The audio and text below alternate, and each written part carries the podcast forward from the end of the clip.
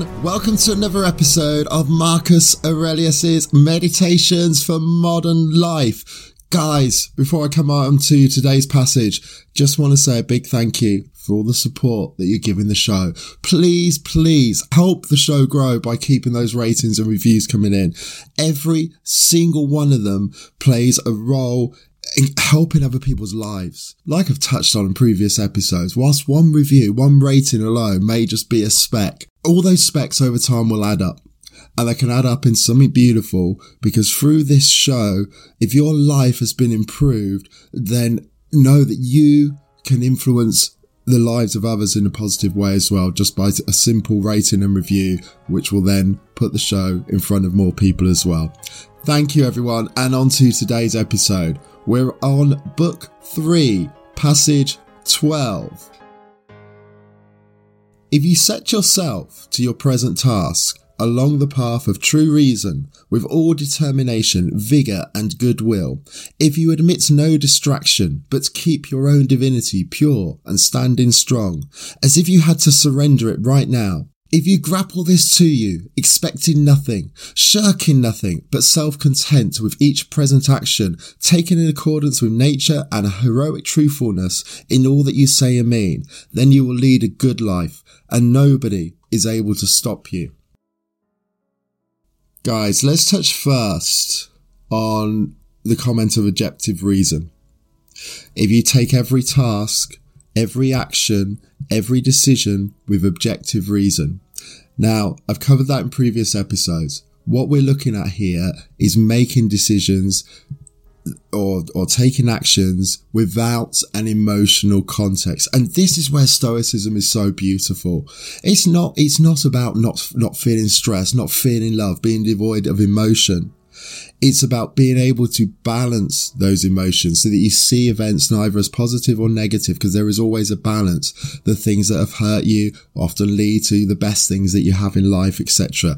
They lead to your growth. Now, with that said, if you have a mind that is free from emotional polarities, then the decisions that you make can be based on objective reason, i.e. there is no bias because of events that may have happened to you in the past. There is no bias because of personal beliefs, personal disputes. Now, for someone to say this, who is the leader of the largest empire the world has ever known, is pretty profound because they're in a position where they have the power to make decisions based on their emotional context if they want to. You know, Mar- Marcus could make decisions or employ people into office based on his, his like for that individual. You know, but what he's reminding himself here is that those decisions that he makes have to not include his personal bias in making them. They have to be objective because they ha- they aren't just for his benefit. In fact, he's taking out his, his benefit is taken out of the equation and saying to make those decisions solely on what is best for that greater good, what is best for all of the people within the Roman Empire, what is best for nature. Now, this is very, very hard in the society in which we live because we're always influenced not just by things around us, the lives that we live, like the media, etc., but massively influenced by people around us. For example, if you're in a position of, let's say you're promoting someone from, you, you're, you you're in charge of a large team and you're promoting somebody, okay, in a position of employment. Now, you know these people, okay? Now, if there are two people, say, who are very, very close in their suitability for that role, but one of those people you class like a friend. You get on with them very, very well. And the other, you don't have any sort of negative or resentment towards them necessarily, but they're simply another of those people, so to speak. Will you make that decision if it is that close between them? Are you going to be able to make that decision objectively and not be swayed by that personal bias? Now, if you think about this in a political sense. And obviously that's what Marcus is reminding himself to do. And I say reminding himself, perhaps as well, there's an element of leaving, knowing that some of these writings may be read perhaps by his son, his heir, who, you know, was obviously one of the strives that Marcus did have in his own life is trying to make his son a man he saw fit to lead the Roman Empire. Okay. So there is an element that perhaps some of the things he was saying were really messages to him as well, as well as reminding Marcus himself. But if you look at politics, for example, it is ruled and run by personal bias, simply. It's the leaders uh, or, or people within parties are not always making decisions be- based on what is best for a country or best for that, that population. Then firstly, they'll probably be making decisions based on what's best for the party. But even within that context, they're going to be making decisions based on what's best for them climbing the hierarchy within that party. You know, so, so therefore political decisions are actually very rarely made with that complete objective reason because one party has to remain in power. So decisions are going to be based on what can make sure that our party has the power. And then within a party itself, people will want to climb, climb the ranks to get to a higher position of power. We have created this hierarchy in society in all aspects of life where we are positioned in a way that we are uh, naturally competing against each other.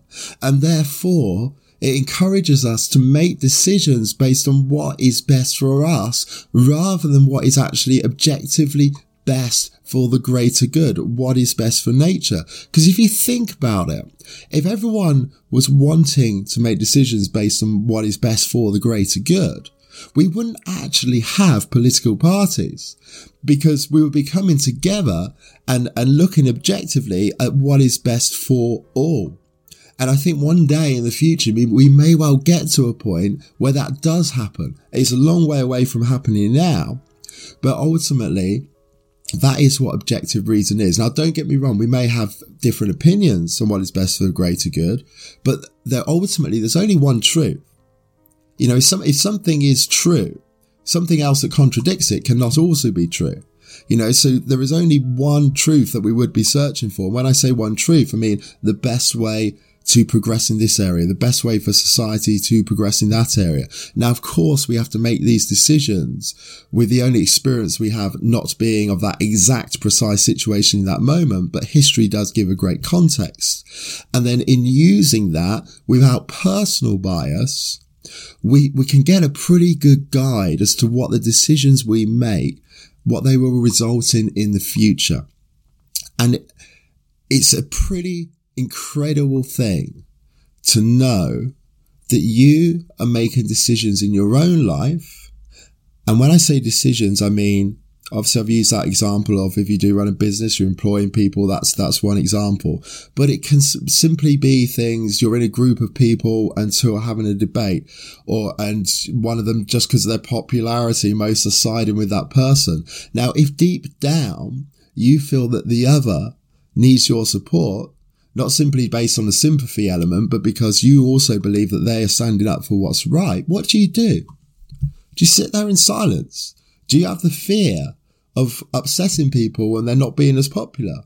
Or do you do what is right? Because sometimes just sort of staying quiet and, and knowing that you could be doing what's right, but you're deciding not to for fear of the repercussions of doing the right thing there's a far greater fear that you should be thinking, considering. The fear of having to live with that judgment that you've made throughout the rest of your life. You know, but if you're doing the right thing and you feel deep down inside you that your decisions, even when they go against what your personal bias would tell you, you know, like you're giving that position to someone who you may not actually get on with on a personal basis, but they're actually better suited for that job it's a pretty good feeling as you go through life to know that you're doing the right thing, even if the right thing in that moment is not serving you personally. And I can speak from experience on this as well, because as you may imagine, I tend to be the person a lot of people that I know, just about everyone will come to for advice on things. Now there's a reason for that. And sometimes it has meant that I may for a short period of time fall out with friends simply because I'm saying something they may not like to hear. But I will go away from that knowing that I've done the right thing because sometimes, and yeah, often they come to me because they know that advice is going to be objective or they expect it to be. I'm only human. But ultimately, there are other people perhaps that can give them sympathy. There are other people that can provide that element. And I also know that few people will say something that they may not want to hear, even if it would be for the, the best for them in the long run. And there are many occasions where I may have said something that in the moment isn't what a friend or someone has wanted to hear when they've come to me for advice. And, it, and there are times it's led to falling out. Okay. The falling out is then needs to be handled objectively as well and not to sort of rise and react on emotion. And when you do that, guess what happens? Months down the line, you were right. And that there would, is the benefit of giving that objective reason advice and doing what is right for nature. Guys, really hope you've enjoyed the episode. Um, I will be bringing you another one very soon. Thank you for listening.